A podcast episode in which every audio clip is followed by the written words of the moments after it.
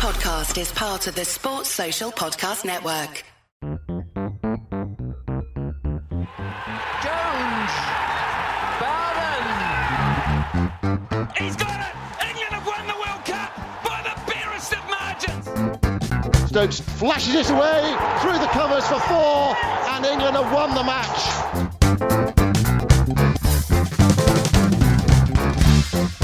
Hello and welcome to the Analyst Inside Cricket. Should we rename this Groundhog Day instead? Because it seems like the same thing's happening time after time in these Test matches, certainly the last three anyway. England winning the toss, not batting very well.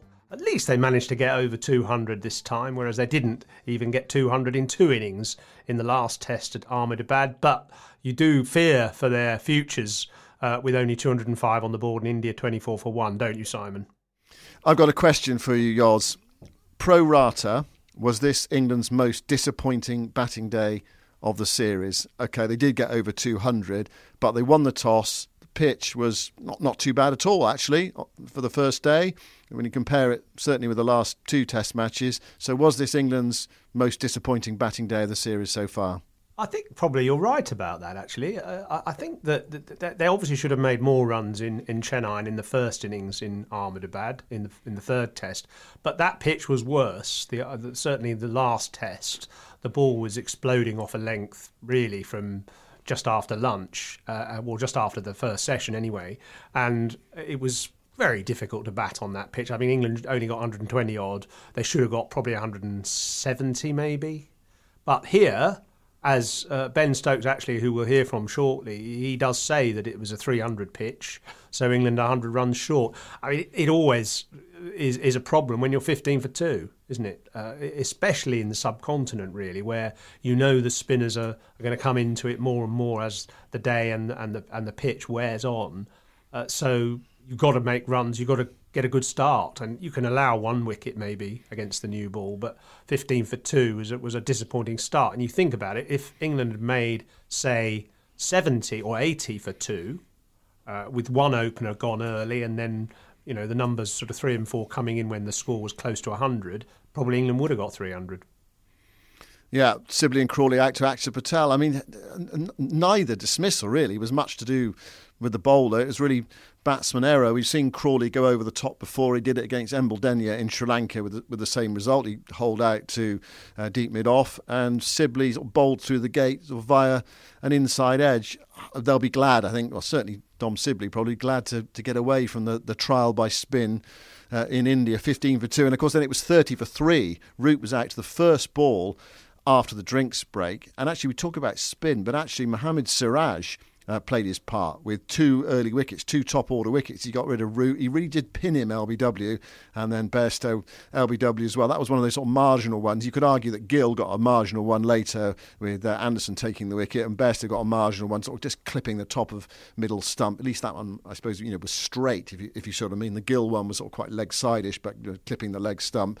Um, so one for the bowler there for Anderson, and one for Siraj against Bairstow. But you know, Siraj bowled well, and there, there's something in this pitch pitch, or there was at the, at the start, uh, for the pace bowlers. And England in this game, they've got Jimmy Anderson and they've got Ben Stokes, who's not actually that well. Um, but a key member of this England side, of course, balances it and was the leading run scorer today. So in a way, you could say you know he really stood up and played his part. If he, you know, not feeling well, but still able to, to tough it out there for 121 balls and, and 55. But to, to me, and I'm sure England feel this as well, it, it feels like a, a missed opportunity, a really big missed opportunity in this Test match. Yeah, it is hard, isn't it, when you're you're uh, having, as you say, a, a trial by spin. It's worse than, in some ways, it's worse than uh, facing pace bowling because it feels like an interrogation.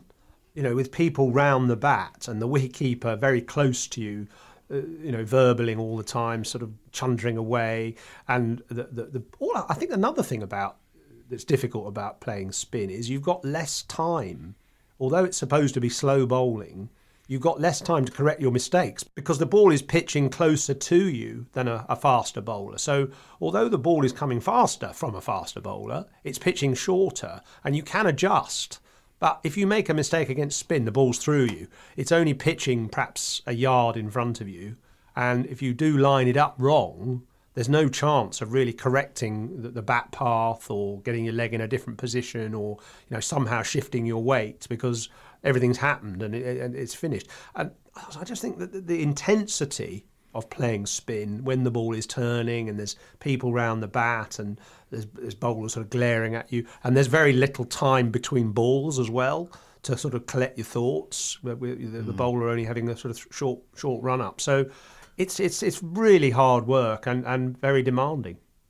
Yeah, and it, and it does sort of eat away at you probably as well as a, as a batting side. If you if you're having failure after failure, and the, the pitches are, are quite difficult, and they have been very difficult so far. Certainly in that sort of middle two Test matches. I don't know whether you come into the game, you know, in, in very confident mood, and and so what happened today was not inevitable, but it was sort of result of what's happened before the ball didn't do as much today. There's no doubt about that. This, this was a, a, reasonable, very reasonable first day batting pitch. Mohamed Siraj afterwards said, you know, it's a batting pitch, and and I think that's the fear for England from here. They've been, although they've got their their highest score since the first innings of the first Test, actually it, it just feels way below, and you, you, you, can see a scenario from here. I'm sure everybody can see it. You know, of India, and that they did sort of dig in uh, tonight. They, in the final session, they had 12 overs to bat and they scored 24 runs, and Jimmy Anderson bowled five maidens. But you can see them sort of inexorably uh, put, you know, putting together a decent first innings score. And if India get the 300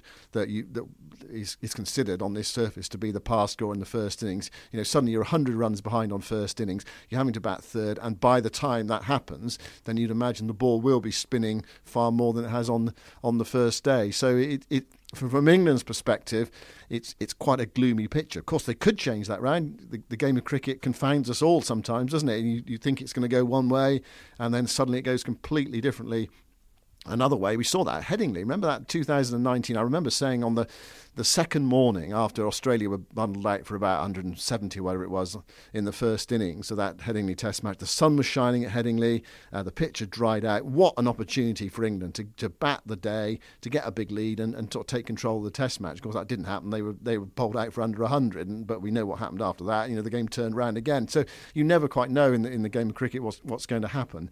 But there's a just sort of the way the series is, is going at the moment, you, you just sense that that, have that feeling that India are going to get a reasonable, uh, you know, a, a, big enough lead anyway. What you have to do on these surfaces is is get as many balls as possible on the stumps, and even if they're just clipping the stumps. And I think that's where someone like Mohamed Siraj is valuable. I also think Mark Wood would have been useful on this pitch, uh, a skiddier pace bowler, not tall. The taller the, the bowler, the way the ball sort of sticks in the pitch and doesn't sort of particularly tax the batsman. So Ishant Sharma today wasn't particularly effective, but uh, Siraj uh, sort of bustling to the wicket, hurling them down, the ball sort of skidding off the pitch and getting through the batsman's defences without going over the top of the stumps. Jonny Bairstow, a little bit unlucky maybe that the one he was out to, given out to, was just clipping, mm. but was a good example of the effect of a, of a quickish bowler who can make the ball just dart back at the batsman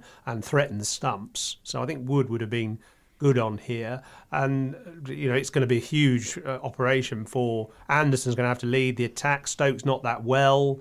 Uh, Stokes might be effective, actually. He might get some reverse swing. Leach looks okay. Uh, Dominic Bess started poorly with a no ball and a long hop in his first over, so it, it's not looking great for England really. Uh, if they don't, it feels to me like if they don't bowl India out for under two seven five, their history really. Yeah, well, even if it's 260, that's still a sort of 50, 60 run lead. Uh, yeah, you'd think England possibly back in the game if that happened. Uh, I would say for England to have a significant chance in this game, they're going to have to bowl India out for around about their score, or you know, if you're being really greedy for, for under it, you know, under under 200, is that going to happen? Well, it looks long odds against it at the moment. What about Ben Stokes today? Then he, he's had his trials, hasn't he, in, in this series, mainly against Ravichandran Ashwin. He, uh, well, it's not just in this series, but he's had his trials against Ravichandran Ashwin in the past as well. Uh, there was the, some early chunter involving him and, and Virat Kohli. Mohammed Siraj afterwards said, you know, he abused me, and Kohli stepped in. Uh, I don't actually know how um, Mohamed Siraj will, would know necessarily that uh, Stokes had abused him, uh, although you might get it from the body language, because it's my understanding that Abhishek Jhunjhunwala, who was with us today on the on the Cricket Social on the BBC, said Siraj doesn't speak English. So anyway, there was that altercation, and Siraj said to Kohli, he abused me, and Kohli stepped in, and there was a sort of quite a forthright chat uh, in the middle uh, before lunch early on in Stokes' innings between the two of them. Uh, Stokes sort of dug in and, and made 55. He was actually looking pretty secure, and then he, he just sort of got out in the way that he's often, it seems, got out in Indian conditions. That it was it was a straight on and the, the straight ball for actually Washington Sundar this time, and Stokes he, he, didn't even want to review it. Ollie Pope said, "Come on, now I think you should think about it." And Stokes said, "No, no, no, I'm out. There's no point reviewing this." And he he was absolutely right. Pinned LBW. Mm. Same uh, way he was out in the last test actually to to Ashwin. I I think he's got a problem uh, uh, about playing off spin, and you know it's clearly borne out by statistics. I think Ashwin's got him eleven times, hasn't he? Uh, he doesn't mm. play uh, down the line of the stumps with the bat. He he plays sort of outside the line of the, of, of the stumps, and he keeps his pad inside the line. And it's it's partly due to this whole DRS thing with the stumps now being wider in the, the umpire's imagination and them giving out uh, batsmen who are padding away the ball when it, in the olden days they would have said not out, benefit of the doubt and all that, and ball clipping the stumps is given out. You know this one just slid on with the arm. Stokes playing probably for a little bit of turn and uh, getting pinned LBW and the ball would have clipped leg and he knew that and that's why he didn't review it. Actually, I had an interesting uh, email uh, the other day from a guy who coaches Stokes at the Rajasthan Royals, a guy called Zubin Bharucha, who we've had on this show actually in the past, mm. who's a former first class player in India and a, a, very bright thinker on the game. And he actually alluded to um, a man who played in the 1770s called Shock White of Reigate, uh, who came out with a bat uh, two foot wide and and just played straight. Uh, with this wide bat, and nobody could get him out. Uh, and, and actually, surprise, it, surprise! It, it caused, yeah, it caused the the introduction of the third stump. It, in those days, there were only two stumps, uh, a an off and a leg leg stump, and there was nothing in the middle. And so he just put his bat sort of roughly in the middle, uh, this two foot wide bat, and, and as I say, nobody could get him out. Not, not surprisingly, but what Zubin's point was was that, and inter- interestingly, that was exactly 250 years ago. By the way, it was in 1771 when Shock White played this way, and um, what his point, Zubin's point was, play down the line of the stumps with your bat. Stop the straight ball from getting you out. If it goes past the edge and outside off, it doesn't matter. You know, it's missed the bat, it's missed the edge, uh, it's it's missed the wicket. That you're still in. Whereas if you miss the straight one, you're gone, whether you get bowled or LBW. So you've got to use that bat as the first line of defence, play down the line of middle and off, say. And I don't think Stokes always does that, uh, I, particularly against off spin. It's a technical issue which has caused him a lot of problems. Okay, we said we're going to hear from Ben Stokes. Uh, let's do so now. I spoke to him after today's play we're more than capable of scoring, you know, at least 300 on a wicket like that out here. Um, so, yeah, um, frustrating, um, but can't dwell on it too much. Um, and it was nice to to get a wicket there at the end of the day. Has it been difficult to sort of put behind you what happened in the previous two Test matches, sort of as a collective batting unit? Um, I mean, yeah. I mean, we sit we sit down as a group, and you know, we say we get rid of that. Um, they sort of try and put that all behind us, but it is a lot easier said than done. Um, you know, but I think we early on it was pretty apparent that we weren't going to get anything like we did on day one in the last test. Um, I felt early on this morning and this afternoon it was more the bounce that was an issue rather than the turning in. Um, but as the day got older, the ball started to spin a little bit more. But I think, well, I know overall it's a much better wicket than it was the last game we played here. Um, so yeah, we're just disappointed not to still be better. Are you doubly frustrated because you got in and weren't able to go on? You personally? I was very frustrated that I'd spent two and a half hours, um, you know, playing for well, trying to avoid getting out to a straight ball, and then I ended up getting out to a straight ball. So that's that's what I'm frustrated at.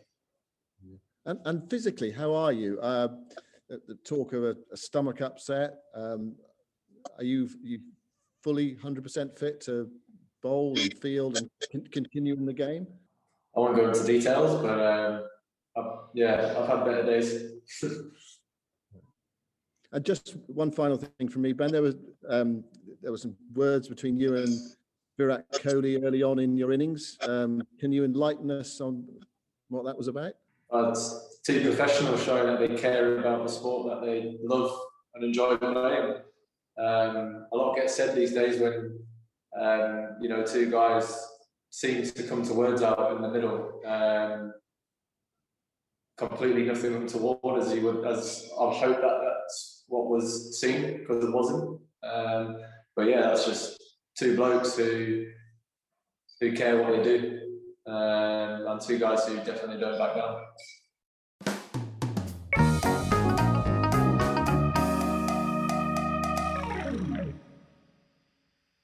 What about England's team selection for this match? They've gone sort of from one extreme uh, to the other. Last game, I know it was a pink ball test match, and they probably afterwards they admitted it. They thought the ball would do a lot more, and of course the game didn't last very long as well. So it's you know, in a way that sort of, that ploy didn't develop, and it, you know, there's a lot of spin out there, and it, you know it was obviously a spinning pitch and they left out Dom Bess. So they went from effectively four seamers and one spinner plus Joe Root in this match to one frontline pace bowler plus Ben Stokes, who is not that well, as he mentioned in that interview there, and and two spinners. They sort of look a bit thin on bowling. What what, ha- what happens in a situation like this? Why why did that come about? And you know, Dan Lawrence came in at number seven, which is an sort of unusual position for a mainline batsman to be in, really. It happened. Uh, Paul Collingwood came in at number seven, of course, in that famous 2005 Ashes Test match. Remember, England lost a, a bowler and they brought in Paul Collingwood as the replacement for Simon Jones, which obviously is not like for like. They wanted to shore up their batting, strength strengthen their batting, and it was you know they only needed a draw to, to win the Ashes back in 2005. So what was what were England's thinking there? Because what was England's thinking there? Because of course they needed to win this game. They need to win this game to to level the series. Is is that sort of, is that indicative of the way they're thinking? Uh, you know, two spinners can do the job on this surface, plus a bit of Jimmy and possibly you know a bit of Ben Stokes as well. That's enough. But we need to make the runs to to stay in the game. Is that, is that what they were thinking? And, and if that was what they were thinking, how sensible or flawed is that thinking? Well, I think it is flawed. I think that the main thing that's flawed is their ability to read pitches uh, because they got the last one totally wrong. And I think they've got this one wrong. And you're much better off in most situations having a balanced attack. So that is two seamers, two spinners, and all rounder. That's your ideal. Uh, and I don't understand why they didn't pick Bess the last test, and they were obviously proved uh, that was a, a, mistake. Even though I know Bess isn't, you know, the greatest off spinner, but he, I'm sure, would have taken wickets in the last Test match. Joe Root got five for eight, for God's sake, so surely Bess would have got some wickets. Now they've gone the other way and, and had really got no seamers, and I think this pitch w- will reward some good reverse swing. So they have got it wrong. I don't really see the point of having seven batsmen as well because it's a bit like having six bowlers. You know, there's going to be one or two of them who just don't get enough to do. And seven batsmen, Lawrence at seven. I mean, actually, I thought he played well. In fact, well, that's the point. I, I thought Pope and Lawrence 46. played really well, but you, you, you, you almost you, you, you've got to rely on the top six to make the runs, and then seven to 11 to help, obviously. And Ben Foakes is a, a very good number seven, I would say. So I didn't quite get that. I think they're going to feel they are a bowler light, especially with a bit of illness around. And I think they're going to feel that the, the seamers could do a job here, uh, as Mohammad Siraj has already proved.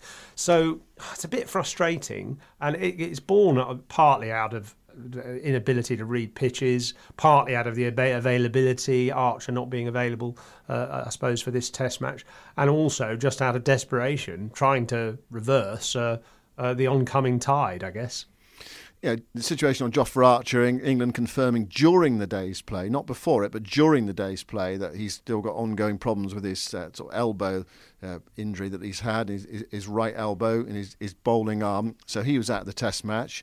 Uh, Chris Woakes, who's in the tour party for the first five Test matches, he's come out of the bubble. Um, for this game and go back in for, for white ball cricket later. So that this was his time off, so he was out as well. The other options: Stuart Broad didn't bowl much in the last game, uh, Ollie Stone and, and Mark Wood. So there were other, there were pace bowling options for England, even though they are without uh, Archer and Woakes. uh, for this Test match. So the the options were there, but they chose to go with the the seven batsmen. Yeah, uh, a little word for Pope and, and Lawrence. So I thought actually played really well. I, I thought um, Ollie Pope today countered or you know faced up to the problems that Ashwin has caused him by trying to get down the pitch, trying to get outside the line of the off stump, upset the bowler. It earned him a few uh, boundary balls which he took advantage of. Uh, I thought he played pretty well. He's a bit crabby in his stance. He gets a bit too hunched, I think, and he could look with being a bit more relaxed. But that might come with a bit more confidence in in these circumstances, these uh, conditions.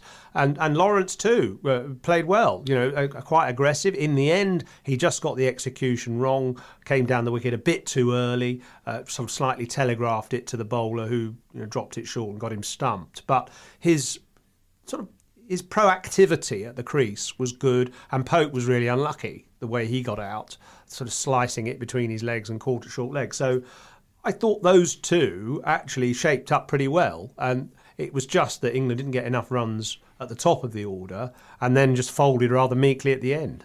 Yeah, that thirty for three problem it, it just sets you back, doesn't it? You, it's it's very hard to recover on a against that attack, that relentlessness of that Indian attack, with just a bit, just a bit happening when you when you're thirty for three. Just on uh, Pope and Lawrence, the, the two, uh, well, one dismissal and one non-dismissal. There was one that, that Pope was out and as you say, inside edge onto his back leg, and the ball bouncing up at short leg. I don't. Eh, first thing, I don't think I've ever seen that happen before in those circumstances. No, it's amazing what the game throws up. And then there was the the short leg catch. We thought there was going to be another sort of bizarre short leg catch when when Lawrence played it firmly onto the boot of the short leg fielder and the soft signal was out. It ricocheted to Rishabh Pant, who took the catch. And another one of those sort of tough decisions for the third umpire. It was another one where if you look at it, you think, oh, is the ball on the ground? Is it just has it just hit the, the toe of his boot? There'll be a lot of people who watched it saying, no, no, it clearly clearly was on the ground. But I will refer you back to that uh, Tony Greig video session, uh, the foreshortening, that the ball often looks as though it's on the ground uh, when it's not. Anyway, uh, in a way, you could under, totally understand the third umpire's decision, Anil Chaudhry, in giving that not out. But it, it, may well have been out, but perhaps he felt that it just wasn't enough uh, certainty despite the soft signal uh, from the umpire. You know, it's just another one of those low catch situations that, that television is not very good, I, I think, at, at, clearing up. It's, it's, it's what, television coverage these days is absolutely fantastic cricket, but it still hasn't worked out how to sort out the low catch, and it still hasn't uh, worked out how to show how fast or otherwise uh, the bowling is. But anyway, part, those are those are nitpicking really because the TV coverage is is um, generally speaking excellent uh, these days, and we see so much, don't we? Um, it, it, it's fantastic. Anyway, there we go then. Yoz, end of the first day. England 205, India 24 for 1. Any hope for England? Uh, we, we started on Groundhog Day at the start. Uh, any hope for England at all in this Test match? Yeah, uh, why not? These batsmen can make mistakes. I mean, you've got to think as a bowler, and I, I saw a little bit of swing for Anderson, who bowled immaculately. Uh, you know, Leach could get wickets on it as well. I haven't got a lot of confidence in Dominic Bess. We've also got our secret weapon, Joe Root as well. Absolutely, you you you need nine good deliveries, and we could bowl in, India out for two two forty. Why not? I, I, I don't think it'll happen, but you've got to go out believing that it might on the following day. I tell you what will be interesting, by the way. Um, tonight we've got Marcus Trescothick in the virtual cricket club, who of course is going to be the England full-time batting coach from middle of March. I mean, quite interesting to to see what uh, impact he can have. Anyway, he's joining us in the virtual cricket club tonight in aid of the Professional Cricketers Trust, and you can be there as well, and you can ask him a direct question as well, because he's sort of leaving his Somerset roots to, to be full time with England shortly. So join us in the virtual cricket club, worldsbestcricketclub.com, in aid of the Professional Cricketers Trust. That's tonight at 7 pm join us because I think that'll be really fascinating. And we'll be reviewing tomorrow's play the second day of this final Test match in Ahmedabad at this time as well. So I hope you can join us for one or both of those. Thanks for listening. Thanks very much for listening. Join us later. Join us tomorrow. Bye for now.